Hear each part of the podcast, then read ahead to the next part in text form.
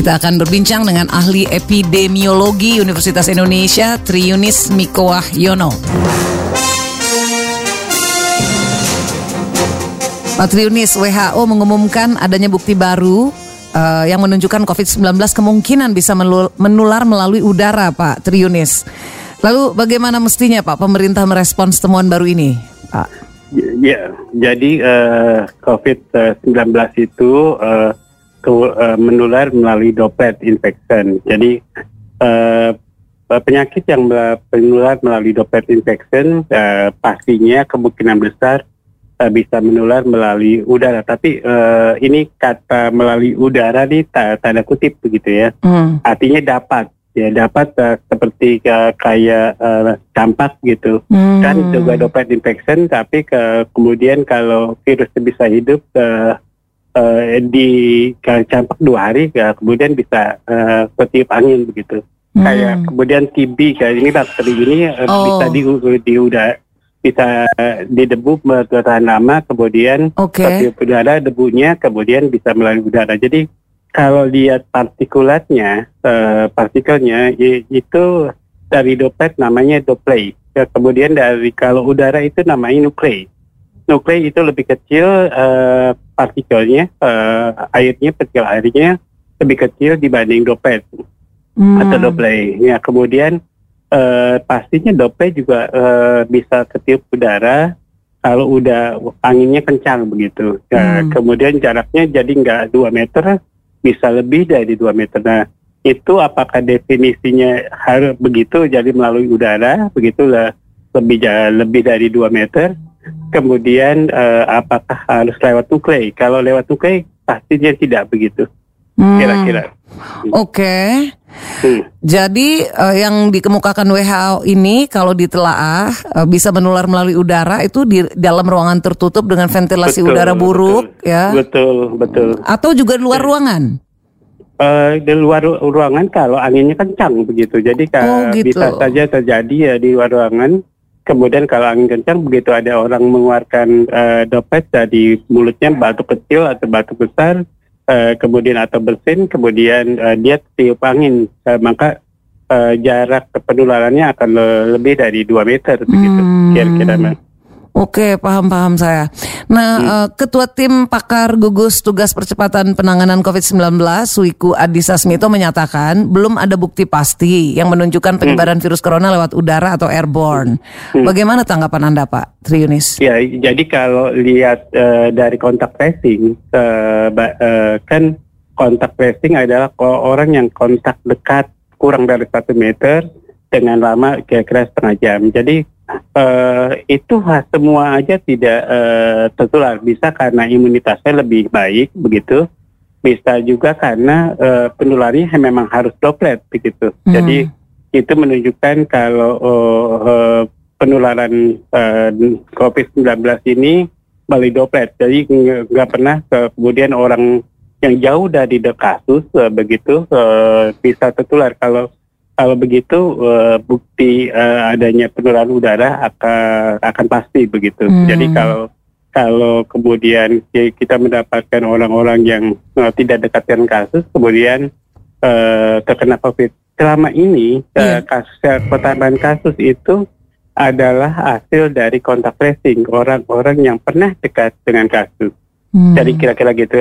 Beberapa saja yang uh, berapa kecil sebagian kecil orang yang tertular tidak tahu uh, apakah dia pernah kontak? Tidak tahu ya tidak pernah pernah kontak dengan kasus tapi kemudian tertular. Hmm. nah itu yang diduga penularannya lewat udara. Jadi tapi buat saya tidak hmm. karena dia tidak tahu apakah dia pernah kontak dengan kasus hmm. kira-kira begitu hmm. Jika memang melalui udara, berarti kan upaya protokol kesehatan kita mesti dirubah nih. Kira-kira apa saja yang harus segera disesuaikan dengan temuan baru WHO ini?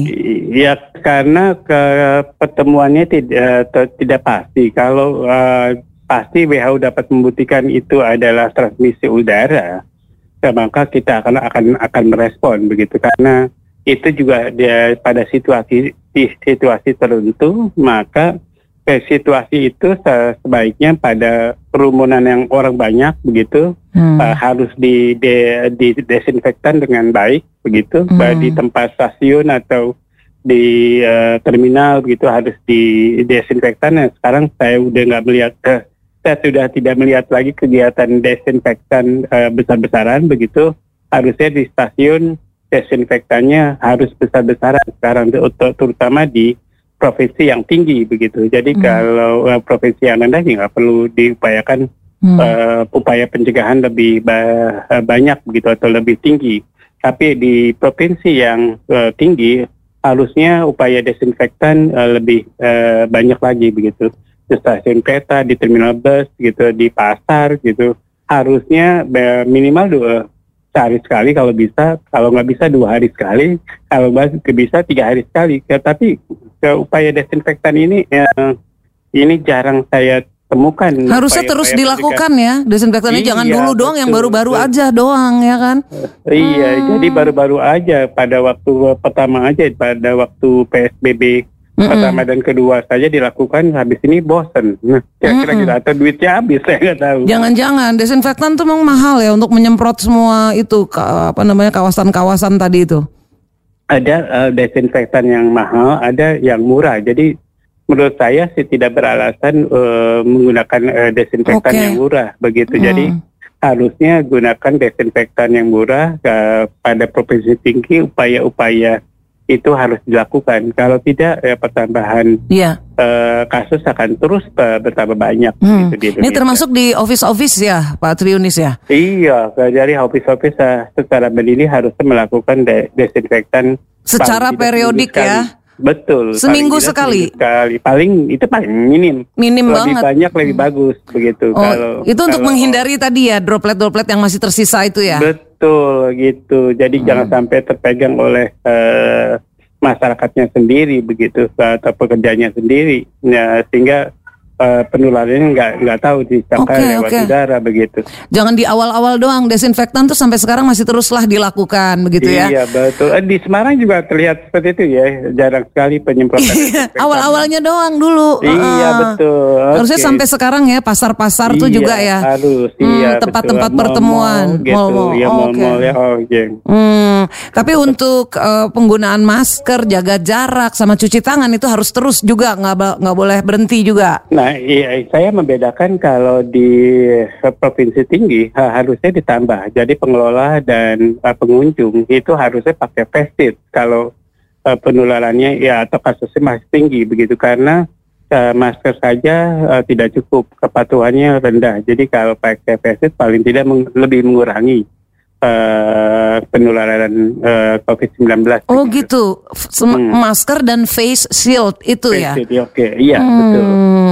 Malah itu wajib ya. Hmm. Kalau di di provinsi yang masih tinggi atau di kabupaten atau kota yang tinggi, sebaiknya uh, menggunakan. Jadi saya seperti saya gitu, yeah. pada waktu naik kereta dari Depok ke Jakarta, siangnya sepi begitu. Jadi enak saya pakai masker aja cukup begitu sorenya saya lihat uh, waduh dari jarak udah nggak bisa lagi dipe, dipertahankan maka saya pakai face hmm. jadi dari ke kemungkinan uh, penyebaran dari orang sebelah gitu apalagi sekarang angkutan umum hmm. uh, Menhubnya udah membolehkan 70 persen uh, hmm. persen uh, kapasitasnya kemudian itu nggak mungkin menjaga jarak sebaiknya hmm. kalau mau naik okay. angkutan umum kemudian bawa face Baik. Karena ya hmm. takut tertular. Jadi hmm. baik itu di Semarang kan Semarang Jawa Tengah uh, banyak begitu. Sudah jadi, mulai banyak. Iya, uh-huh. iya, oke. Okay. Jadi kayak okay. kira-kira begitu. Baiklah, ini berarti apakah uh, droplet itu paling yang utama penyebabnya? Bisa jadi iya, itu betul. dibawa oleh udara ya, kehirup ya. oleh kita. Makanya yang hmm, lebih aman betul. itu tadi. Saya saya garis bawahi lagi ya, Pak Yu, hmm. Yunis berarti uh, uh, desinfektan itu harus terus dilakukan periodically betul. minimal betul. Se seminggu sekali dan Sekali, masker betul. face shield kalau memang daerah kita ini memang kawasan udah agak uh, banyak, banyak tinggi, kasus ya. Betul, ya. Baiklah. Terima kasih banyak Pak Triunis. Terima kasih. Mbak Nadia. Terima kasih demikian Mitra Idul ahli epidemiologi Universitas Indonesia Triunis Miko Wahyono.